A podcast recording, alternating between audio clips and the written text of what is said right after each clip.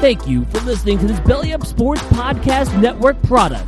Some said we go belly up, so we made it our name, and we're still here.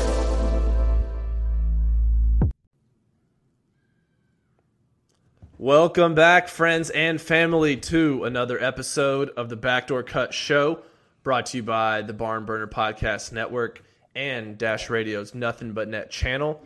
You can subscribe to us by searching Backdoor Cut Show wherever you get your podcasts, and also listen to us at 9 p.m. Central uh, every Monday on Dash Radio's Nothing But Net channel. Also on the Barn Burner Podcast Network. All right, tonight we got a trio. We're going to pick the NBA over unders. Uh, I'm Zach. With me tonight, I have Sam and Rich. We're going to wrap up the Grizzlies preseason a little bit and then kind of start giving our predictions for a wild and wonky year that we have ahead of us that starts in two days, which is pretty crazy. Also very exciting. Um, but Sam, we'll kick it off. How you doing? A wonky year indeed. That is a that's a perfect explanation for COVID Christmas, which we're having coming soon. I'm wearing my Memphis Tigers Santa hat, uh, where I don't know where I got it from, but but I have it. I'm drinking hot chocolate from a Christmas mug. Rediscovered hot chocolate this uh this Christmas. I know everyone knows it's good, and I always knew it was good, but like we bought a couple Swiss Miss boxes, and I've been crushing it. Um, because I put a little Cool Whip on top, and it is really fucking delicious. So shout out Cool Whip and shout out Swiss Miss. Um, not going to be around the family this year. We're going to be really careful and probably not see each other. Grizzlies games canceled, uh, all the, the in person games and Tigers games as well, due to the crazy COVID restrictions. Well, not crazy, the realistic ones that are happening because of the crazy COVID rates in Shelby County. And we're probably going to end up back exactly where we were in March because, um, you know, people are doing kind of whatever at this point. So we'll see where it goes. But I'm excited to be able to watch basketball from the comfort and safety of my own home. Rich, you're in Houston, but what else you got going on? Uh, yeah, man, coming to y'all live from the the mean suburban streets of Sugar Land, Texas, right outside of Houston.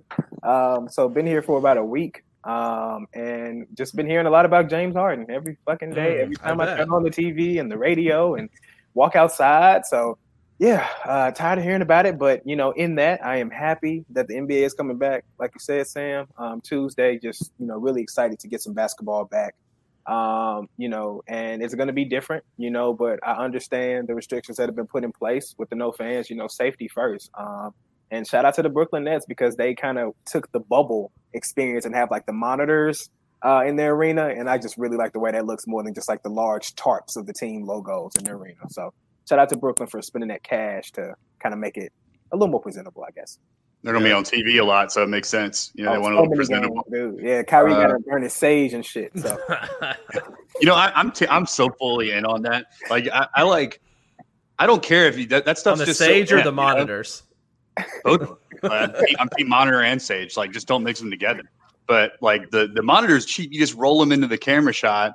I mean, they're really just TVs on stands, mhm. and then and so you can just like strategically only mask the parts of the seats that end up on the camera as it pans back and forth. So you don't even have to probably spend the money to cover all of those. I, I'm sure it's more expensive, but that's wise. I wonder if the Grizzlies will do something, given that they don't have fans now, rather than have just kind of weird looking open seats, which they only had because they were going to have fans. So we'll see if that happens. But um, Zach, how are you doing? I'm doing pretty good. I um, yeah, I'm trying to remember what I did this weekend, and uh, it was you didn't do anything? Yeah, Yeah. super If eventful. you have to so try to that's good. remember it, that means that you sat on your couch and probably you're moving. So you probably were stuffing stuff into boxes, which you'll forget where everything is, no matter how well you label them. And that's just the way moving goes. Yeah, that's just uh the it's kind of a whirlwind, so you can't keep track of everything. You just hope to reclaim it all once it reaches its final destination, I guess. Yeah. I uh I watched Les Mis for the first time this weekend. That's one big thing that I did. So cultured myself a little bit. Um, some Hugh Jackman and Russell Crowe. So that Mm. was Yeah. one of um, you know a milestone in a person's life, I suppose. And so that's one thing I did this What week. were your thoughts on on Les Mis? You have any deep theater thoughts here? Deep theater thoughts. Um, This is, of course, the movie version. Yes, Yeah. yeah, the the movie version. Um No, Okay. I uh This is a it- podcast. Fuck theater. You know, actually, I want to talk about cats for about like three minutes. No, I'm just kidding. I don't want to at all. Yeah, I mean, it was good. It was uh, there was a lot of sad things that happened that I didn't see coming, so a lot of surprise happened. Mm-hmm. So I appreciated that part at least. It wasn't it wasn't super predictable, and um, had had enough lightheartedness in there that uh, it gave you a little bit of hope too. Yeah, I, I, you know that's a good like Rotten Tomatoes review. I like it. Hunter, however, thinks that Russell Crowe as Javert was a travesty. He didn't like the casting. Um, I've seen Les Mis once, and I've seen the I've seen the play as well. You know, I'm, I'm the culture guy, so I've seen you know not on Broadway, but you know like a, uh, probably some uh, small community theater production in Mississippi. But that never mind that. Um, and uh, you know it's fine. Just not a big Les Mis guy, but I get that it's a thing. What in the world did you watch that for? I, we just wanted to you watch. Were just it. like that, you were just like, this looks great. Let me fire. It It came up in conversation, and uh, my wife was like, "You haven't seen that? Well, you should watch it." And I was like, "Okay, we should watch it." Okay, all right, that's where we went. Should have like watched The Greatest Showman, man. Should have watched The Greatest Showman. You know, I'm, I'm, team Greatest Showman. That that's some good soundtrack, and uh, yeah. you know, my wife is a big Greatest Showman fan, and she loves that one of the songs in there um, the great, the, this is the greatest show that's on, yeah. and uh, it, it, gets me it's pretty. Got high. some bangers. It's got some yeah. bangers in there. Hugh Jackman as well, probably a little yeah. bit better cast. Is it better than Hamilton? I know that's kind of like different because that's like not actually a movie, but it kind of it feels like a movie when you're watching it on television, at least. It is uh, probably not as it's not as award winning as Hamilton, hmm. but like I mean, Hamilton's kind of a one trick pony. Like it's really good and the lyrics are good, but it's like once you get past the spoken word rap part of it, it's like, okay, you know, I get what they're doing here.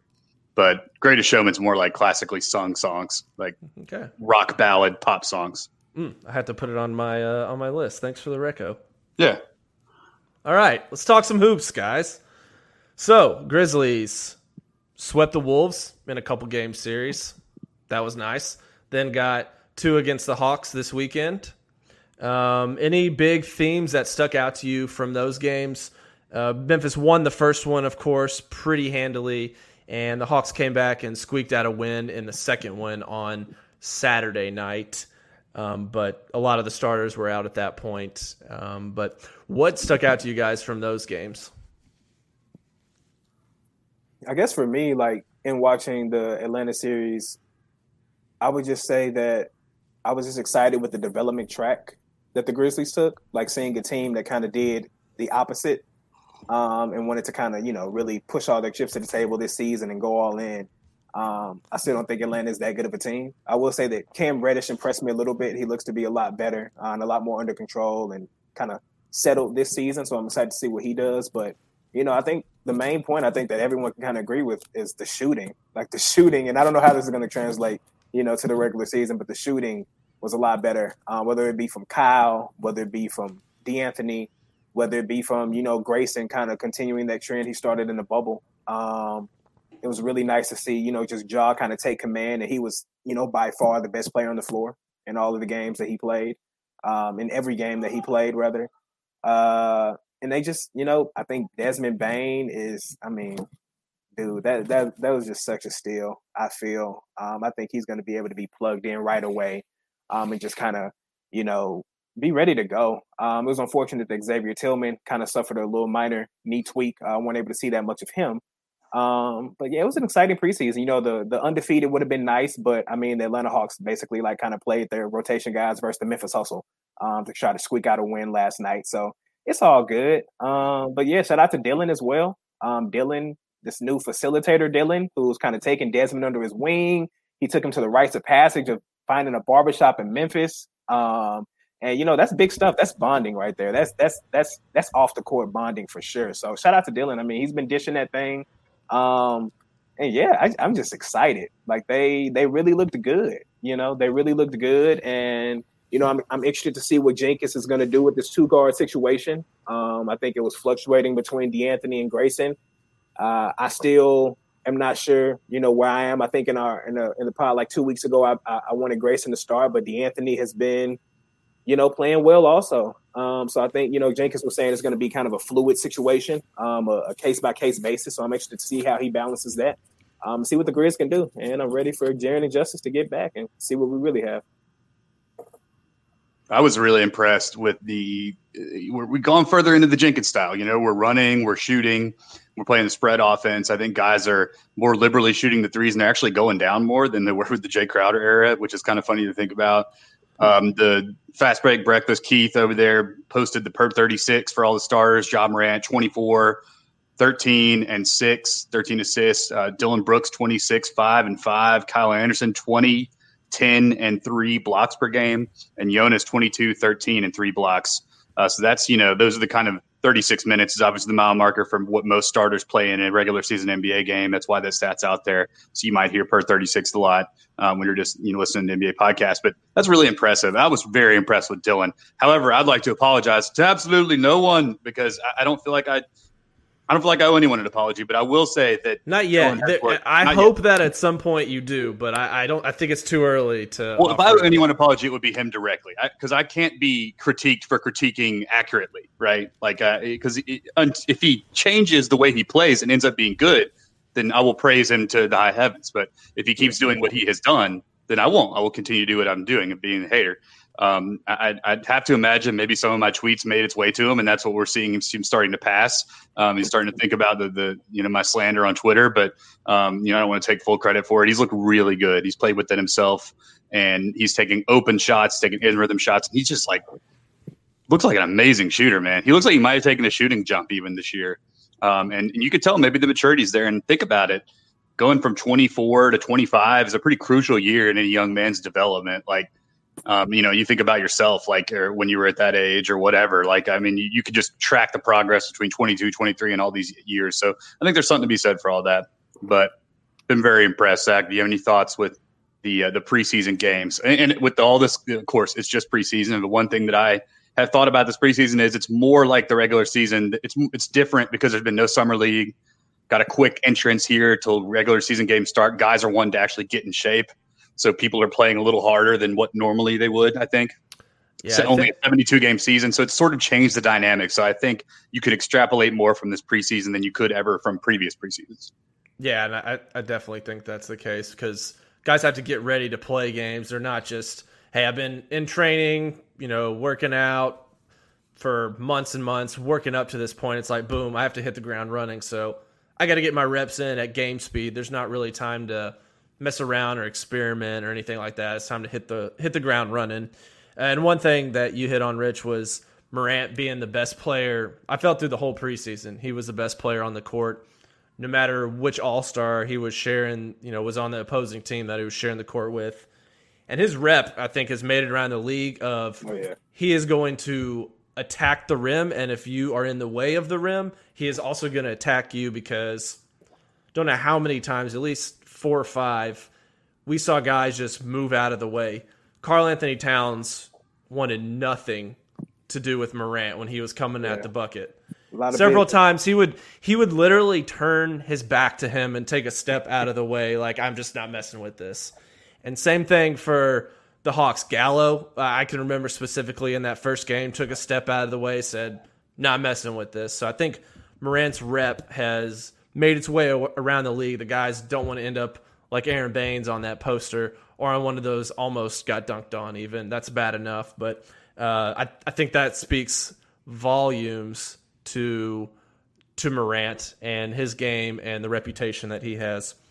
Also, I, I was impressed with JV a lot. Um, Valanciunas really he went at Towns, went at Capela. You know, no inhibition, just bullied him a lot of times uh, on the offensive end of the floor. Didn't look terrible on defense either. And I mean, he just did the same thing that he's done while he's been here the whole time. You know, double double machine pretty much. He averaged 15 and 8.8, uh, but you know less minutes than he would get during a regular season. Uh, but that was just kind of another thing. And Kyle at the four is really fun. I didn't think you know he's he's not a apparently he's not able to shoot threes when he's expected really to shoot them, but it's kind of like when he's playing the four, it's a little bonus. He can play the defense, bring the ball, whatever, pass, but it's a little bonus, and he's not. We're not relying on him to shoot threes, uh, and that's kind of I think a better situation for him. Maybe a little bit pr- less pressure, shoulder more healed, so that'll be interesting. Going to be tough to find when we have a full roster, kind of what happens uh, with his minutes, with Jaren coming back, and Justice kind of scrambling everything up again. But uh, those were just a couple observations uh, that I had from the preseason. But like you guys, really excited about getting started.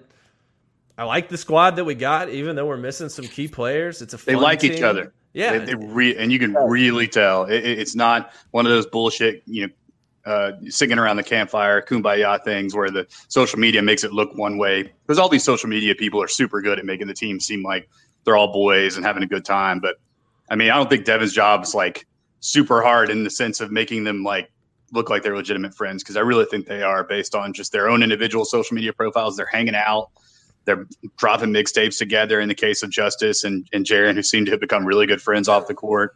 Um, that's all. I mean, that's because that's all they are is off the court. it's true. Uh, that, that's true. That, that's that's a good point.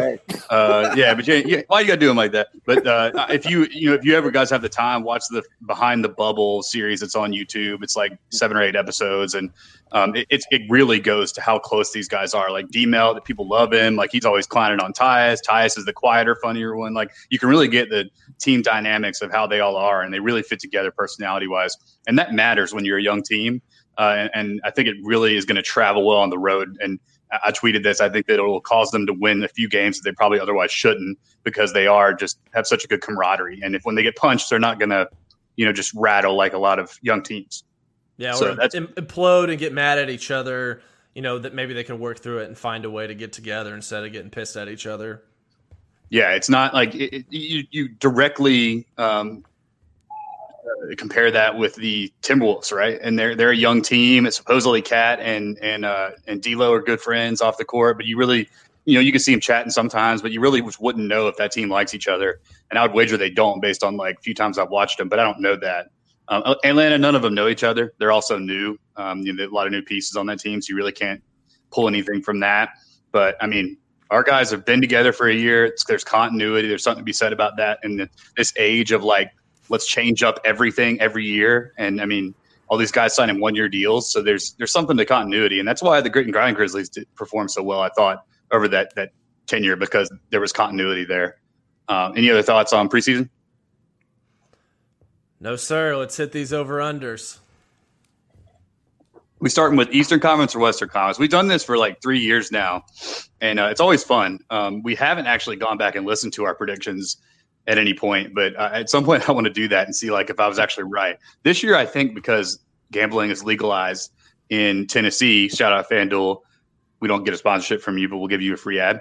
Um, I would love to actually make these bets. I think so. I think I'm gonna actually already, place bets on these, and and we'll go from there. I already got a parlay for opening night out there for uh, Hornets and Cavs and Heat Magic. So uh, yeah, I'm in. Wow, you're a degenerate for betting those games. uh, Hornets and Cavs. That's like when you're in the fucking trenches, man.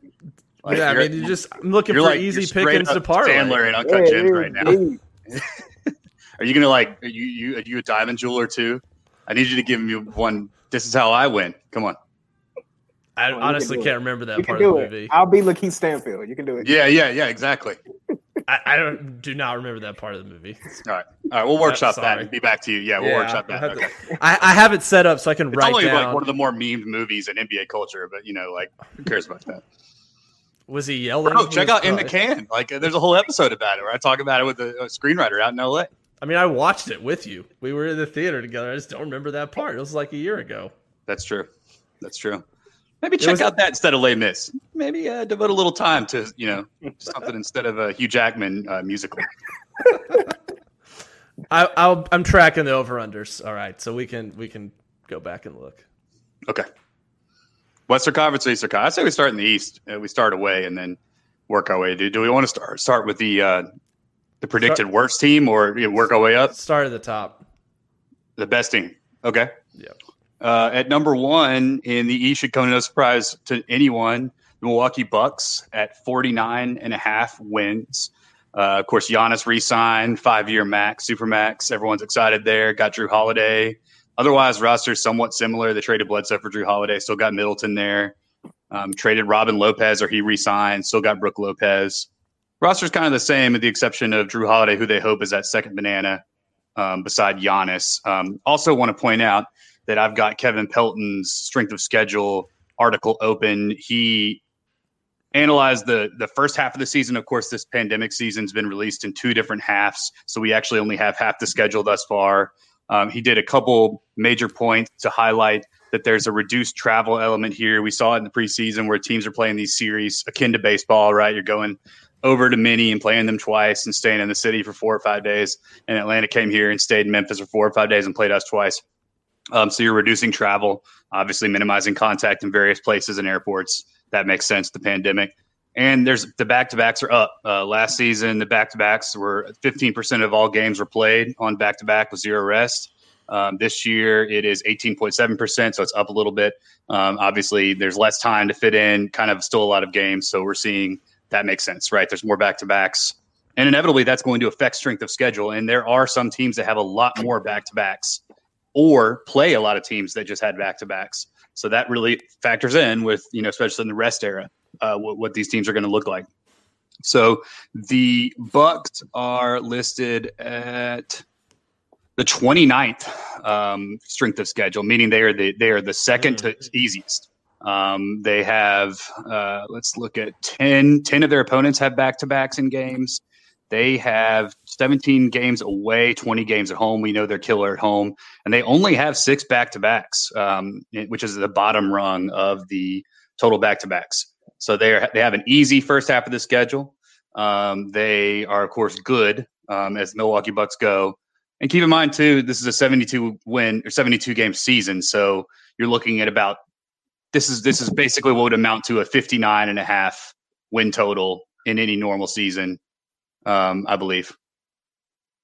So, Rich, you going over under 49 and a half? Uh, I'm gonna go over. I'm gonna go over. Um, like you mentioned, Giannis, Jrue Holiday, um, I'm make sure to see what some of the lower rung signees get to do out there, such as like a Torrey Craig or a Bryn Forbes or Bobby Portis, who you know has been around for a minute, uh, but never really been in a winning culture coming out of Chicago. Um, but I'm going to say over because I always trust Giannis and the Bucks in the regular season. It's the playoffs that's a different story. So definitely going to go over. I think they're going to be the number one seed.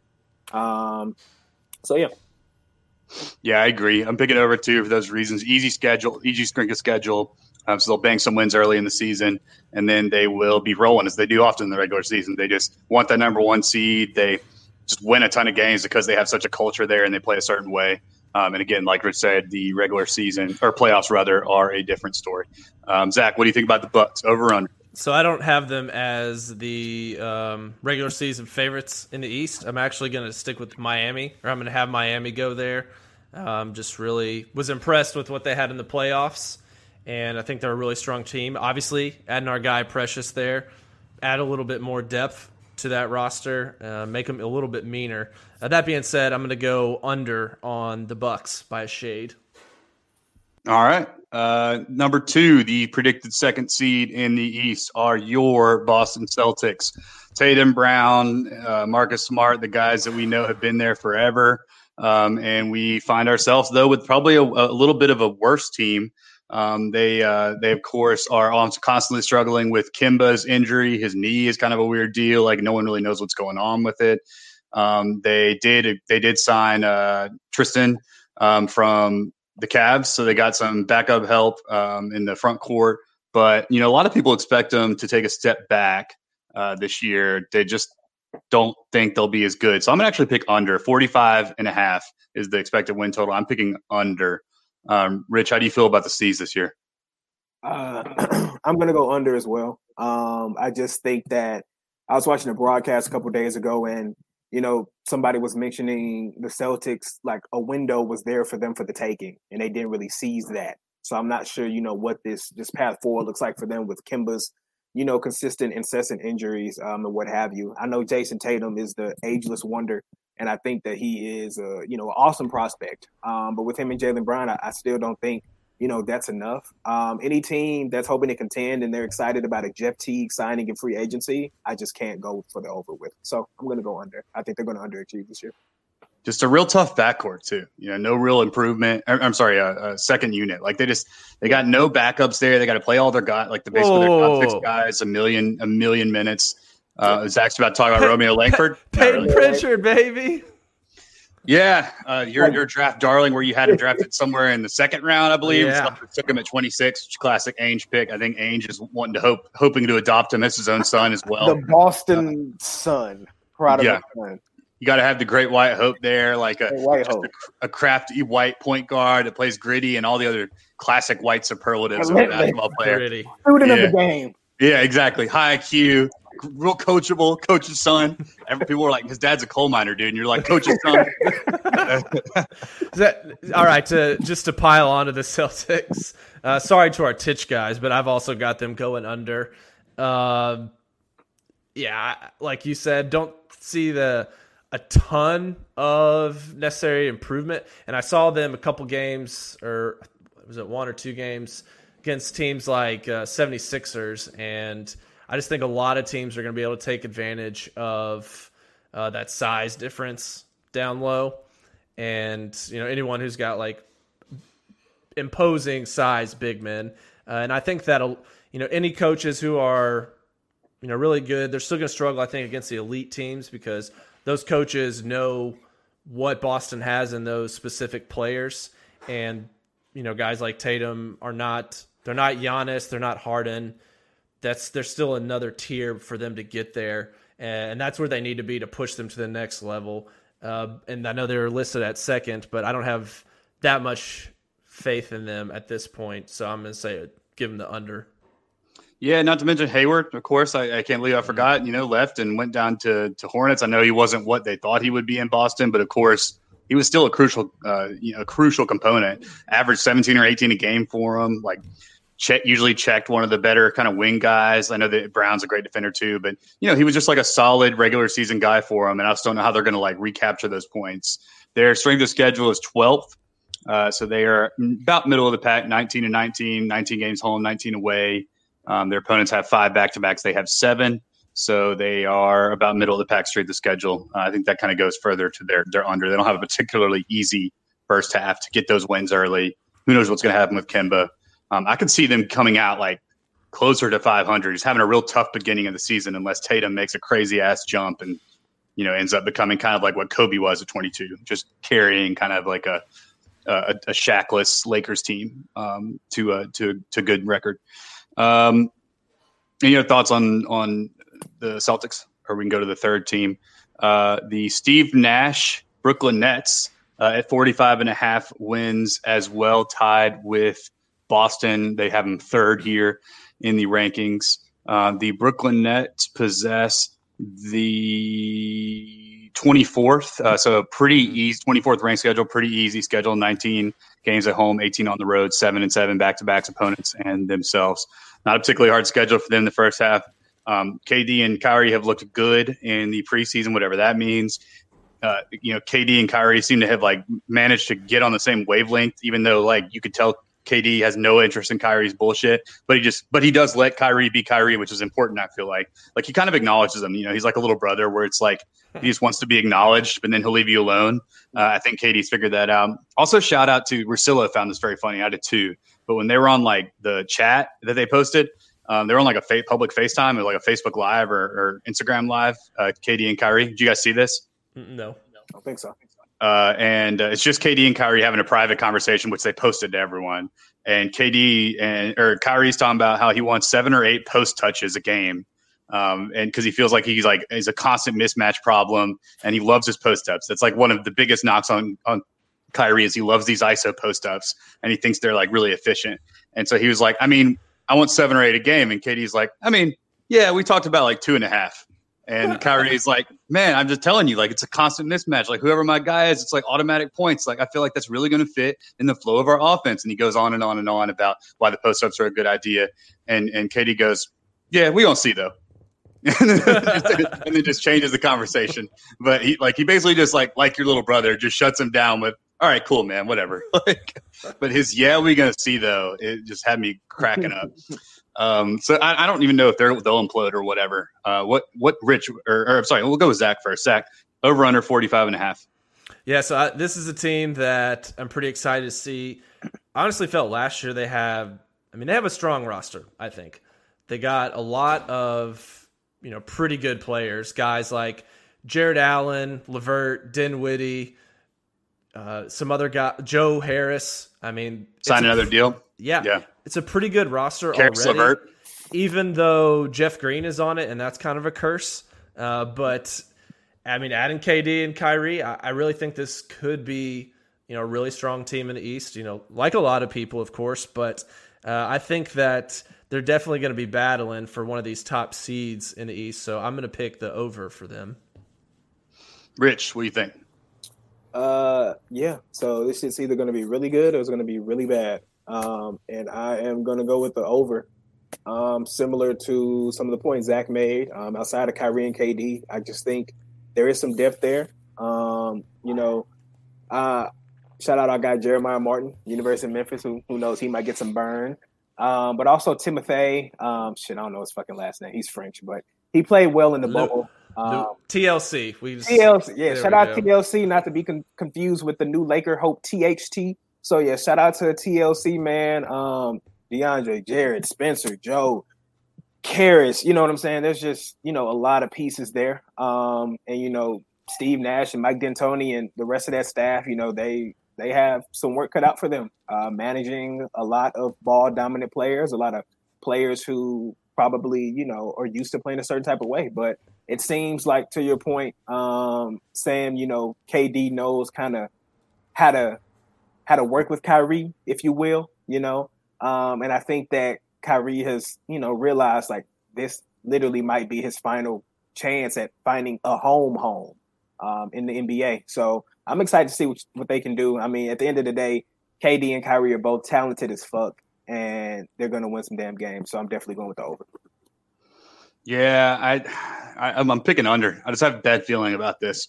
I want it to be good. I'm going to be like re- weirdly rooting for them. I think they're like one of my favorite teams in the East, if not my favorite. Yeah. Second favorite actually, because um, I knew who was my first. But I I just feel like I'm looking at Kyrie and I'm thinking, you know, look at these Celtics teams. They underachieved every year, um, pursuant to their you know their expectations and he just didn't, you know, end up turning out well. I feel like, and I, I, just can see that happening again. Now, whether or not the Nets make a trade for Harden is yet to be seen. We could see some crazy shakeups too in this season that could change these over under totals. But assuming the roster stays as it is, I could see those guys resting a lot too, and kind of just like waiting for the playoffs. Um, so I don't, I, I don't know if they'll necessarily try to like be a top uh, like two or three seed. They might just want home courts. Maybe they're just like going for four. Uh, so we'll see where that goes. But I'm picking under 45 and a half for the Brooklyn Nets. Moving on to number four, the Philadelphia 76ers, my number one favorite team in the East Yeah, at know 45 and a half. Um, you got Embiid's there still in, in the best shape of his life, which is every year. And then Ben Simmons, uh, you got Tobias Harris, but you got Al Horford out of there. And you got um, some shooters. You got Seth Curry in there. You got Danny Green in there. The question is whether those guys are still really good. Seth Curry's kind of more of a role player. Danny Green Rich can speak more to this, but he's questionably still effective. Uh, but they are shooters, and that is what we've been calling for. Daryl Morey there in the front office. Um, you know, we're expecting to see maybe some moves, but uh, I, think this is kind of the year where you just see like, is Ben and Embiid going to work out or are they not? And, you know, maybe we see a Harden trade or not. We have to assume not, though. The 76ers possess the 22nd, so a pretty easy schedule. Um, so that that's something to consider as well. 19 home games, 18 away, um, six back to backs themselves against five back to backs of their opponents. So not a tough schedule. They're at 45 and a half. I, I go over, man. I, I'm I'm high on the Sixers every single season, and I always Yeah, pick but- over. And I don't actually know whether I've been right either season. I have to assume not last year, um, but you know we didn't see the Embiid injury into the season. You know that was a crazy way they tried to play with no pacing or space whatsoever um, with Horford and Embiid on the court at the same time. So this year they they are I think are going to be better, um, and I think we'll see a lead from Simmons and Embiid. Rich, what do you think of the Sixers? Oh man, um, you made some really good points. Um, however, I'm gonna go with the under. Um, you know, I'm excited that I can finally support Doc Rivers. Um, you know, after being the coach of the Celtics, which I couldn't, and then the Clippers, which I couldn't. Um, I can now support Doc. You know, and you know, see what he what he's working with. But I just, I don't know, man. I'm still not not sold on Embiid as the number one on a championship winning team. Um, so talented, so gifted, you know, but the health factor is something that always comes into play. Um, is he going to be able to consistently play throughout the season with a shorter off season, with this truncated schedule of you know playing these series and what have you? And I think you know, and seeing what Ben Simmons does, you know, his name is the one that's being brought up in all of these trades for James. Um, it went from being untouchable to now they're listening to offers on him. Um, and Ben Simmons seems like the type of guy, you know, who, who might block that out, but also I've seen him do some petty things on the court. I think he, he uses social media. He sees some things. He takes some things personally. Um, but at the end of the day, you know, I think they're a talented roster. Like you mentioned, some of their additions, you know, Seth, DG, um, Dwight Howard as well, um, drafted Maxey out of Kentucky. Um, so I think, you know, it's definitely there. I think they will be a top four seed, um, but I'm going to go with the under.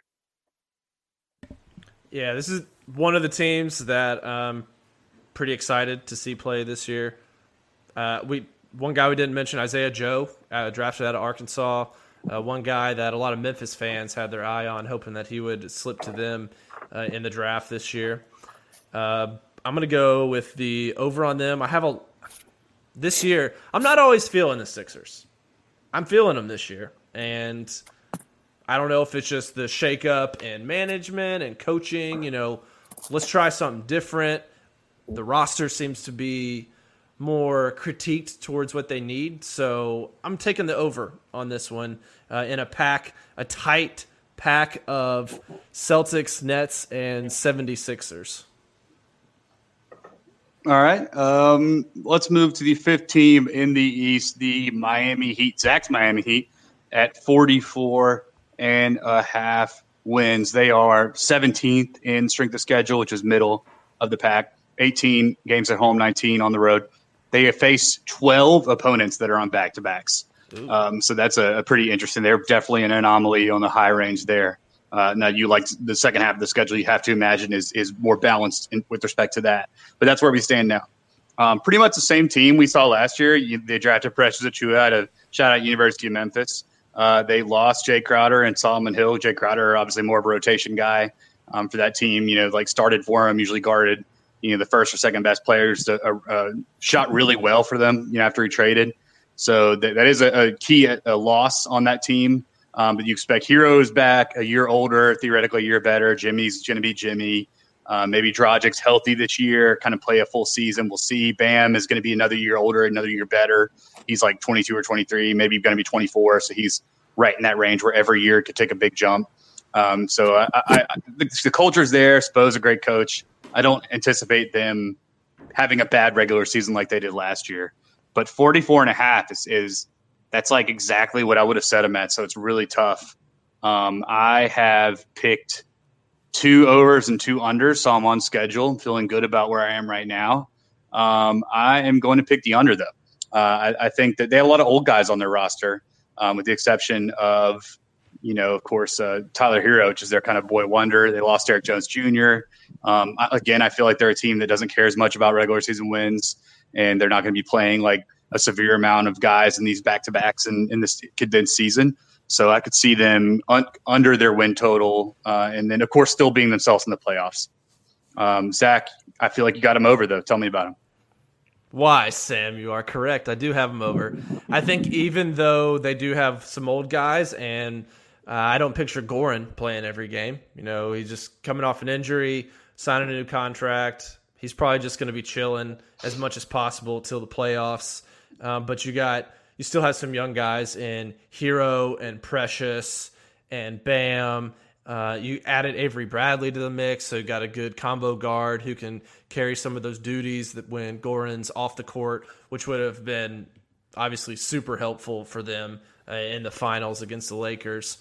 Uh, maybe we'll see a little bit more development from Kendrick Nunn. He's still, you know, he's only been in the league a year, so I think that even when you go down to the lower part of the roster of guys who aren't going to be necessarily starting and might get the might, they'll get the spot starts when the main core is sitting. I think that's still a really good team uh, and just you know one of the best coaches in the league, and I, I think very highly of them. Uh, actually, did put a few bucks on the futures for them to come out of the East to be the have the high seed coming out of the East. So I put my money where my mouth was on this I think it was like two dollars, Mm. but it was like Very plus confident. seven plus seven hundred. So I was like, I can do that.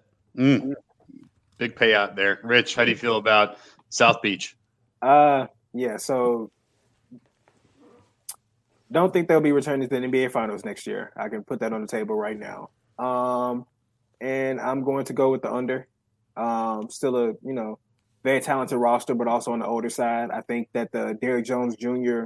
Uh, departure is going to affect. Um, they really utilize his versatility a lot to work the top of their zones um, and cover multiple positionally.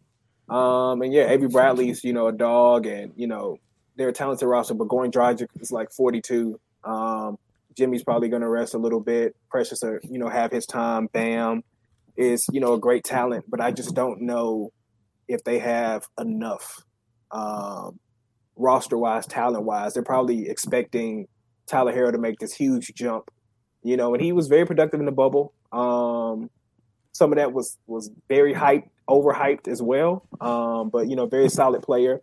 Um, Duncan Robinson, you know, was a shooter, fucking flamethrower. Um, but yeah, I just I feel like that bubble environment really suited them well. Like just that togetherness of honing in on this one goal, Jimmy leading by example, and they were able to kind of lock in on this common goal. And I don't know if they'll continue to do that, you know, that'll translate to this regular season. I just don't think that the roster is talented enough to make a return trip to the NBA Finals. But you know that Heat culture is real. You know they believe in themselves. Uh, Spoelstra's a hell of a coach, so you know who knows what could happen. Um, but I'm definitely going to go with the under for sure.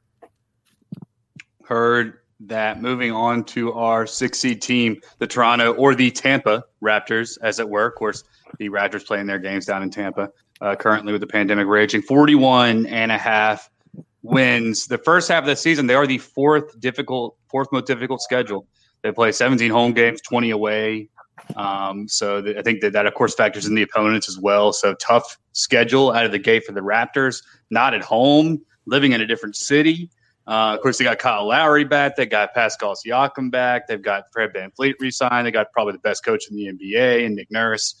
They've got a culture that rivals that of the Miami Heat. They just fucking win games. The second you count them out, they still they just like throw some shit in the microwave, hit zap, and then out comes just a bunch of regular season wins, and that's just how it works.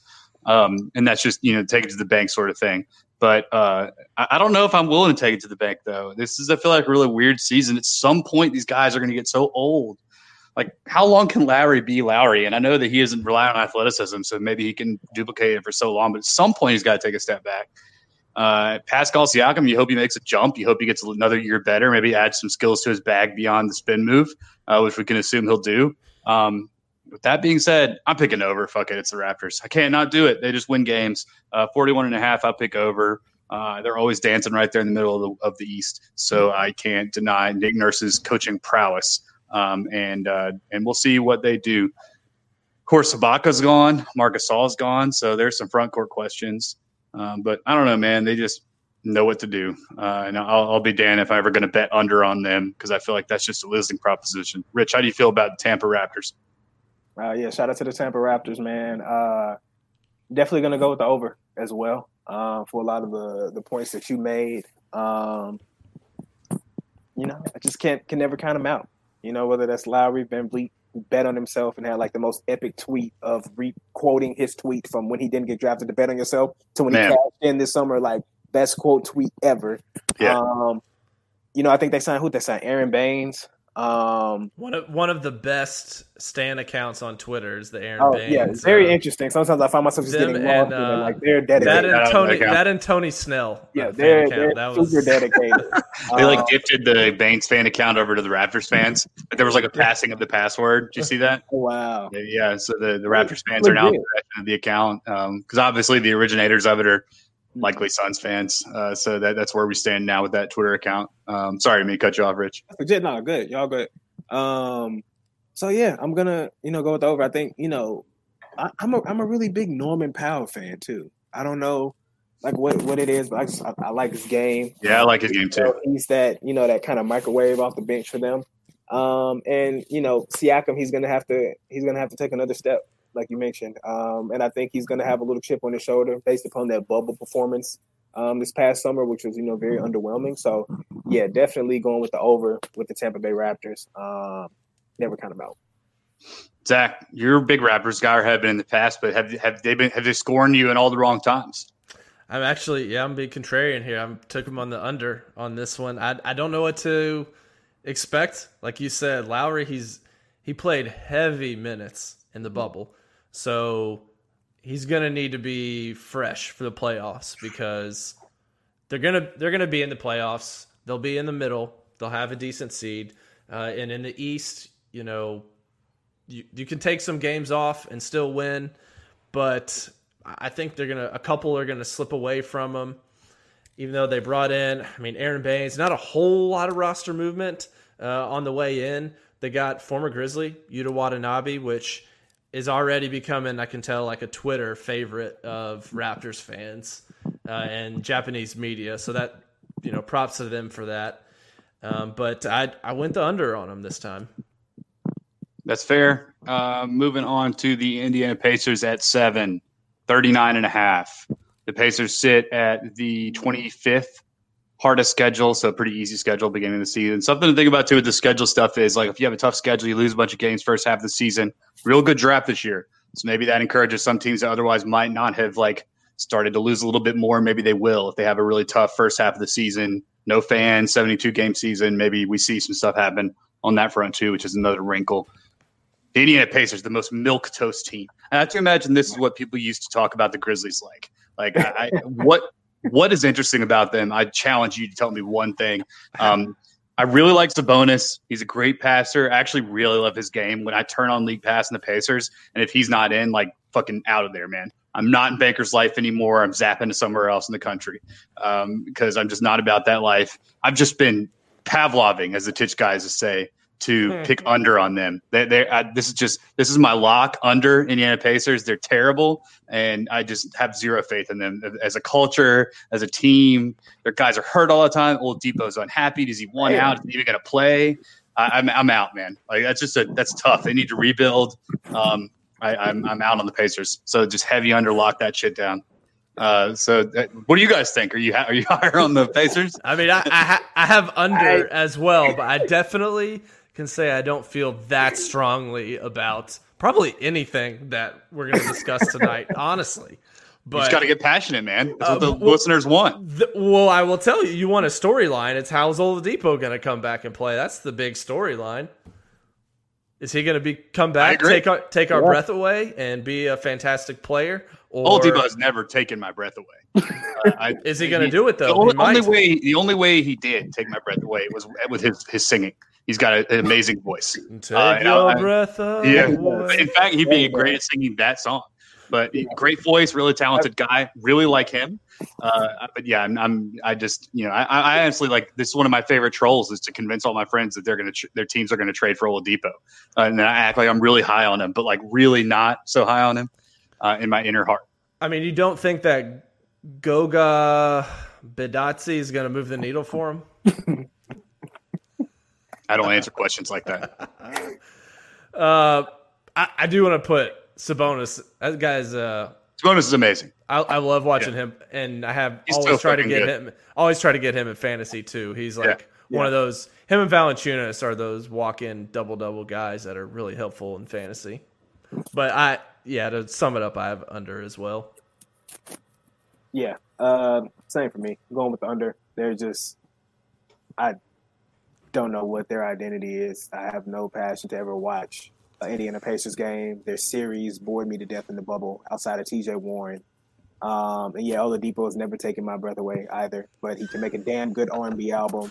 Mm. Um, and the weekend that Black Panther opened, he was in a slam dunk contest and kind of saluted Chadwick, rest in peace. So that was a dope moment. That was my favorite Victor cool. Moment. Yeah.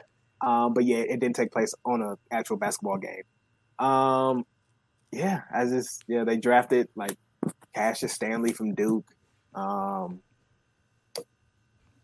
yeah, I got nothing. Yeah, I mean see, that's the that's the story of the Indiana Pacers. There is just our, our yeah. general lack of like ability to put together a sentence on them.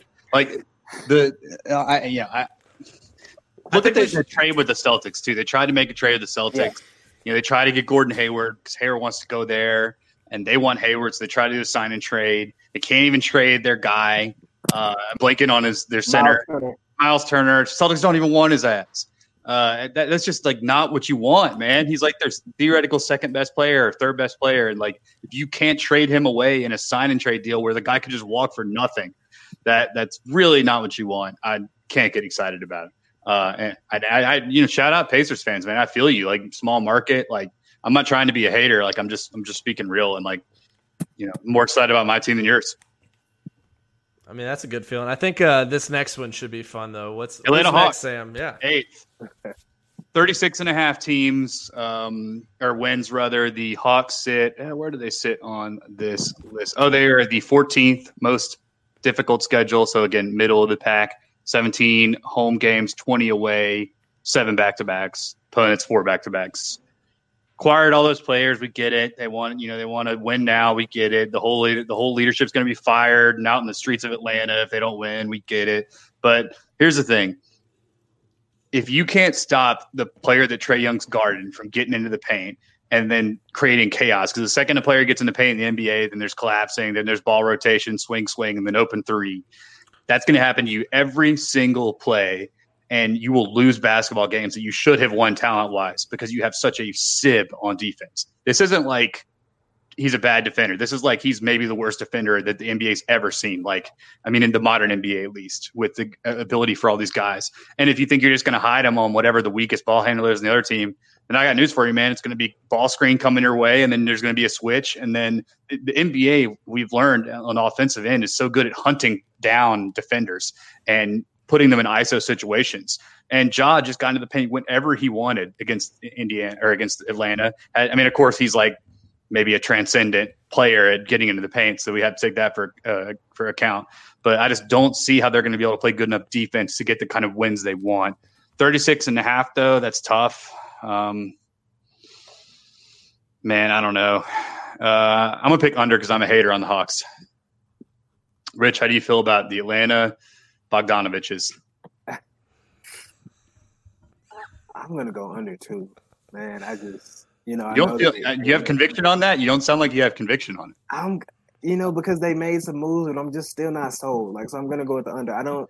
You know, people were trying to get hyped up about Rajon Rondo and Kris Dunn. Like that's just not like no. You That just sounds like what how Memphis has been in the past. Yeah, Like, like- oh, we like- got uh, Right. Garrett, Garrett Temple, baby. We're and excited. Now we're Macklemore, good. he out We've here. heard of this guy Like- before. right, exactly. So Well, the thing is, like you you you get guys that can defend well, but that doesn't just suddenly make the team a better defensive team. Like there's still one right, hole that it's in your glaring team. hole. Yeah, and so that's Right. the problem. It's not like suddenly Kris Dunn can like separate himself into two like an X Man and like defend Trae's guy and his guy. Like th- th- there's just that is not how it works. Um, although he's a great defender, I don't know if he's an X Man. Shout out Kris Dunn.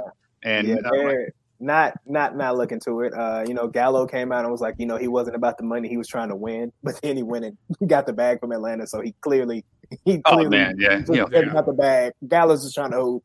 Um, 20 win team last year. You think they're Yeah. going to win? Do you think the moves they made add 17 wins to that? That's the that's kind of the no, that's the we haven't. You know, their their big thing is you know you haven't seen us with these new pieces, and Capela didn't play last year, et cetera, et cetera. But it's under.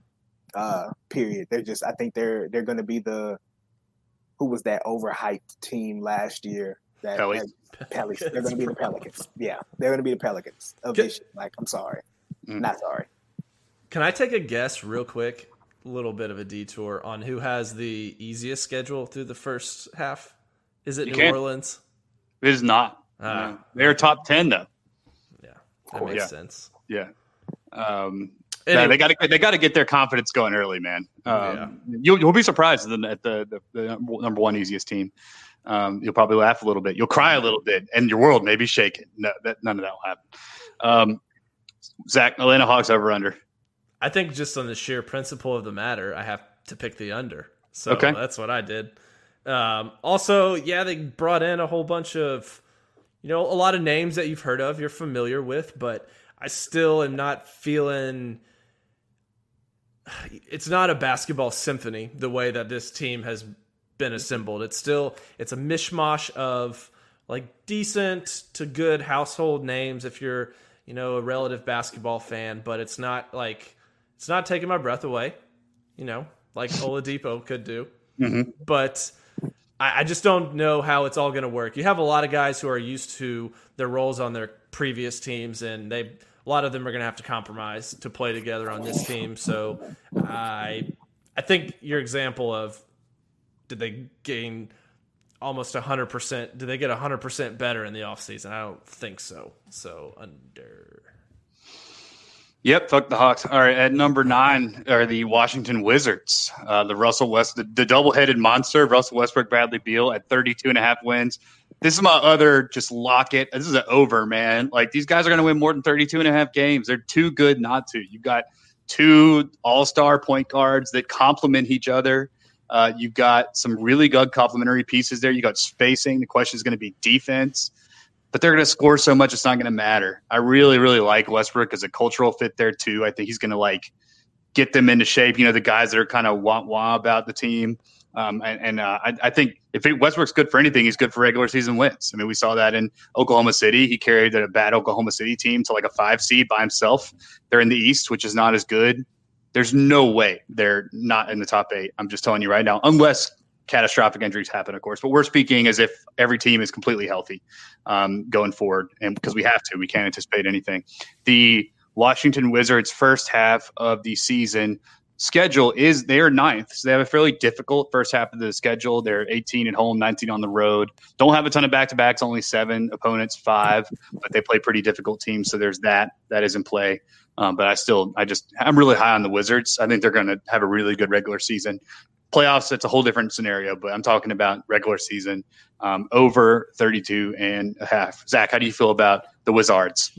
I was shocked to see 32 and a half. I thought that was extremely low. Uh, i think like you said they could do a lot better than that. Westbrook coming in i mean beal needed a change. He needed to play alongside a different star because him and john wall that that had already reached its ceiling. That was not that marriage was not going to go any further uh, bringing in Russ, I think, is going to give Beal even more chances to do what he does best. This uh, they brought back uh, Bertans, uh, added in Deni, the guy from Israel. Hachimura is a year older. I, I think this is going to be a pretty decent team in the East. Also, have to make sure you remember it's in the East, so that's good for a handful of wins right there. And when you have two superstars on your team, you're going to win a handful of those games just by their sheer willpower. Uh, so I I think one of the more certain ones I would say over. Rich, same for me. Um, over for sure. Um, I've already seen you know videos and chatter about the impact Russ is having just in practice and changing the whole feel of Wizards practices. Um, and you know, so I'm I'm I'm, I'm betting on that as well um, to all the points y'all made with his pairing with Beal, Deni, Rui, etc. Uh, Troy Brown, Bertans, uh, Thomas Bryant, who was another uh, intriguing young front court player. Um, yeah, definitely going with the over. Um, I'm excited. I hope you know to see some Wizards games this year. You know to check them out. Um, that's a good I, league pass team. I think. Yeah, that's a good league pass team for sure to check out. So yeah, definitely going with the over. Uh, I think Russ is going to do some great things out there. Honestly. Agree. Going to number 10, the Orlando Magic sitting at 31 and a half wins total. Orlando is at the bottom. They have the easiest first half schedule there, 30th, 20 games at home, 17 on the road, face 10 opponents back to back and have six of their own. Um, so they have the easiest schedule. The Orlando Magic, though, are kind of like the same team. They're hurt. You know, Jonathan Isaac's always hurt. Um, they got Cole Anthony, who won him a game the other night. I definitely really like his game. I think he's going to be challenging for that starting point guard spot. We'll see him as a spark plug, kind of Coby White esque guy off the bench this season for the Magic. Um, 31 and a half, though, that's a really tough. They were in the playoffs last year. I think they were right around there. Um, they are hurt. Uh, I'm going to go under. Uh, I just don't know if they get better. Um, I, I, don't know if they have the synergy um, or the culture there where suddenly everyone gets a year better. They string together some more wins, notwithstanding the fact they have an easy schedule. And I could see them looking to maybe make some trades. Aaron Gordon uh, maybe becomes available and then try to tank to get one of these guys in this draft um, this season uh, if they start out with some losses. But I pick an over 31 and a half. Um, Rich, how do you feel? Uh, I'm gonna go under um, with the Magic. Another team They just does nothing for me. Um, definitely enjoy Cole Anthony for sure. I think he's going to challenge uh, Fultz for that starting point guard spot, like you mentioned. Um, but yeah, I mean, they lost, you know, Isaac to injury again. Um, DJ Augustin, who was a veteran, kind of steadying presence at the one for them. Um, and also Mo Bamba's another player they drafted high who's just always hurt. Um, I don't even think I've ever seen him play live, to be real, since he's been drafted. So yeah, just another one of those middling team. Evan Fournier is going to be able to jack, you know, 13, 14, 15 shots a game still, and they just kind of kind of come and go. So yeah, definitely won't be. I feel repeating in the playoffs again this year um, for that coveted, you know, first round sweep or where they win one game and beat the Raptors, yeah. beat the Bucks. Um, but yeah, just under. Zach, I think this we've kind of reached that demarcation line where you have a lot of teams. There's a lot, uh, maybe outside of Indiana for you, Sam, but a lot of teams have some pretty exciting things that you can tune in for on a nightly basis to just check in on, see how they're doing, get eyes on a certain player. I think it really falls off a cliff here. Like Magic, yeah, not too much exciting. Surprise! Aaron Gordon feels like he's 35, but you know he's only 25 or something like that. But yeah, Cole Anthony's a guy worth tuning in for. But yeah, I, not nothing to get really excited about. Crazy they s- snuck into the playoffs last year, but uh, with the Hawks and the Wizards getting a little better, I think they're probably going to lose some of those games they won last year. So under. Agree. All right, moving over to the Windy City, number 11, Chicago Bulls, 30 and a half total for Chicago. Chicago has the third toughest schedule. Um, they are at uh, 18 home games, 19 away, really hard schedule, eight back to backs to their opponent's six.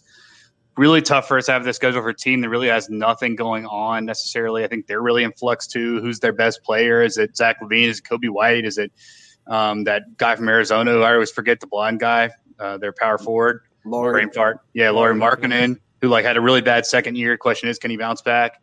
Um, you want, you know, they got uh, Donovan there now, so you think maybe he can instill some culture, but dude, I again like that. I just really do not feel excited about anything they got going on there, and I feel like they're tank city um, for one of these guys in this draft.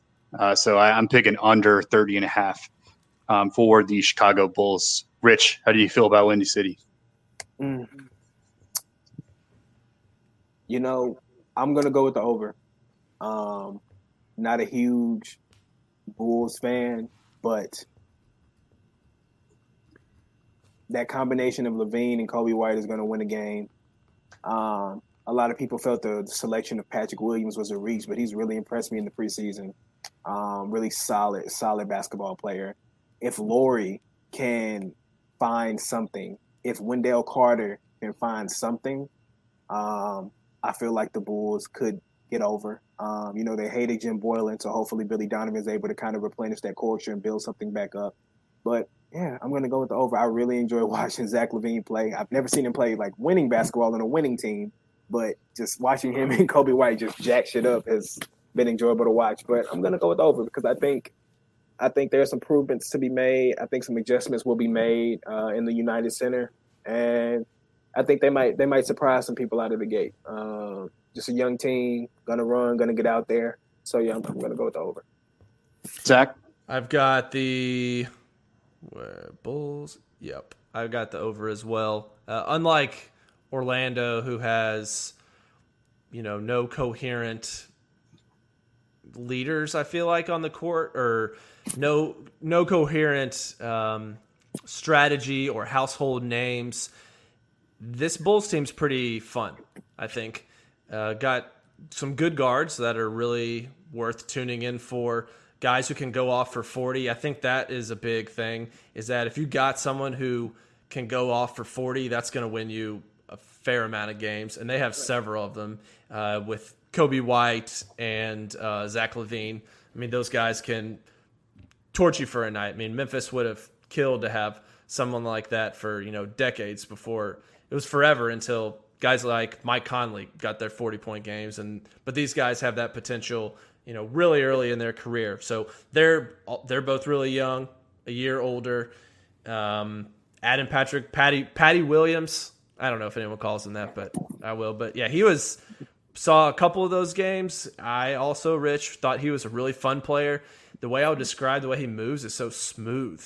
It just looks like he's been on that court before. Doesn't look overmatched. Of course, he's that smooth I mean, man, delicate. He works in the flower shop, so he's you know he's all smooth, nimble. Man. He's very nimble, nimble, very nimble, light hands. so I, I, think that 30 and a half um, that they'll be able in this bottom tier in the East. I think they kind of stick out to me uh, compared to some of the teams that will probably move through quicker here coming up. And speaking of teams, we'll move through quicker here coming up at number 12, the Charlotte Hornets, uh, also known as Mellow Town, Mellow at 25 and a half. Uh, the Charlotte Hornets possess the 10th hardest schedule. They have 20 home games, 18 away, nine back to backs. Kind of not what you want from a young team trying to find itself, so to speak. Um, they got uh, they overachieved last year, though I would say and won more games, I think, than a lot of people expected.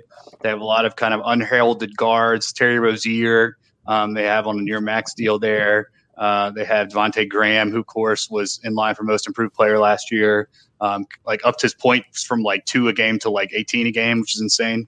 Uh, so he had a fantastic uh, sophomore season. Um, so acquired Gordon Hayward too, uh, who already hurt his finger, but it's nothing serious, I don't think. Uh, but it is a bummer that he's already hurt. Uh, I, I, got over on the Hornets. I'm like a little bit higher on them than a lot of people for some reason. Um, I have nothing to base this on. I like just kind of want them to be a little bit better um, because they actually like took a swing on a guy and like are trying to be good and like I respect that from a small market as opposed to just all these guys that are from Boston like at the ringer that don't understand that you can't just be good, be bad forever and like guys will still be on wait lists oh, for season yeah. tickets and they, they're just like just tank dude just just tank just tank indefinitely. You'll and just like, like, magically get better because you'll just sign all the free agents one year and it'll yeah, be cool. Yeah, exactly. And, and, so they're just like totally out of touch. So yeah. Charlotte, I totally get is like probably the most similar to the, the, Grizzlies in terms of just how much people care about them, and they, are even in a tougher spot because they just never had a guy as exciting as Ja or Jaren for that matter. Um, so that's that's a real tough beat for them. So I'm just almost like mentally wishing them over. Um, so Zach, how do you feel about the Michael Jordan's Charlotte Hornets. Yeah, I have uh, them going on the under. I, I think LaMelo is going to bring some excitement to him. Obviously, he's already, you know, his passing is pretty impressive. Didn't watch a ton of him, you know, highlights and stuff leading up to the draft or anything. Uh, but so far in preseason, he seems to be everything that he's been billed for. I think, I mean, Hayward's probably not going to play like enough games, I think, to make a big enough impact. Just base that off, he's like very fragile at this point. Um, so I, I think that they'll still be towards the bottom. And if there's another year, if you can suffer through one more year of sucking, this is probably the year for it. So there's not, you know, I think that they'll just not be good this year. Rich. Uh, going with the under as well. Um, we're probably going to think they're winning. I feel just because Melo is probably going to be trending every game. He's going to be on like all the, the, sports pages and Instagram feeds or what have you from his passes. And, you know, he's just a gifted, talented player, but I'm just not buying that roster. Um, not buying Gordon Hayward to Zach's point, playing enough games. Um, they've missed on a lot of picks. They've missed on a lot of lottery picks. Um, and that roster is just, you know, yeah, Devonte Graham overachieved last year a little bit, kind of had a coming out party, but you know, players like Terry Rozier, PJ Washington, who had a solid rookie season. I'm just Malik Monk, like all these. I just I don't know where the leadership comes from on that team on that roster. Um, I would love to be on a fly on the wall if Gordon Hayward and LaMelo have to sit next to each other on the team plane for like a six hour flight. I would just love to know what they would talk about and mm-hmm. what they would engage in conversation about outside of basketball. Um, but yeah, I just nah, not buying it. Shout out to Melo, um, you know, gifted ass passer, but definitely going to under with the Charlotte Hornets. Great All right, great jerseys, great colors. Good colors, yeah. Uh, 13, Detroit Pistons, 23 and a half. Um, they have the second hardest schedule, 17 home games, 20 away. Really tough um, for the Pistons. I, Killian Hayes is their pick. Uh, they're going to probably give him the ball a bunch. Uh, Blake Griffin said he's going to basically serve as a mentor role, see if that happens, or whether he just demands a trade like right for the trade deadline. Um, you know, I don't really know. Josh Jackson signed there. He's played pretty well in the preseason. Just a pretty uninspiring roster, obviously, uh, with no real culture there by any means. I think they're just going to kind of like roll with Killian, let him develop and see what happens.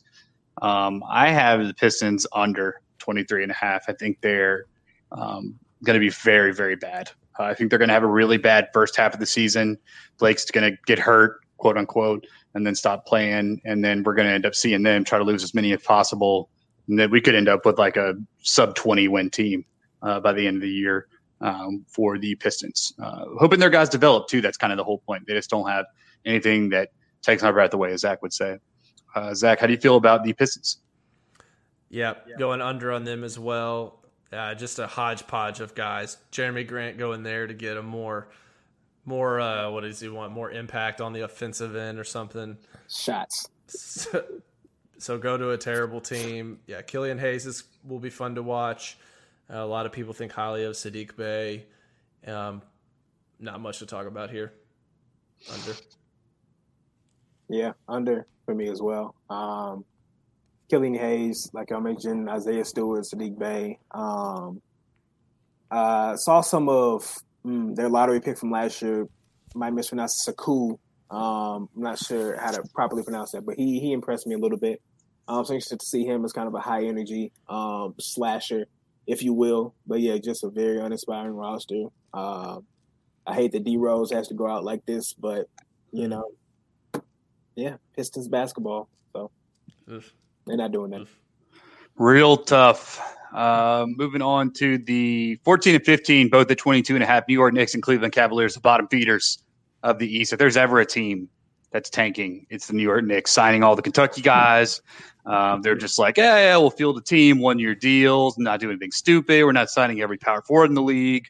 We're just going to run some guys out there and play basketball. We're going to have no fans, so uh, we we are fine there. But we're going to have a season ticket waiting list for the rest of our existence until apocalypse. So we ain't got nothing to worry about, um, despite the fact we've been bad forever. Really good draft.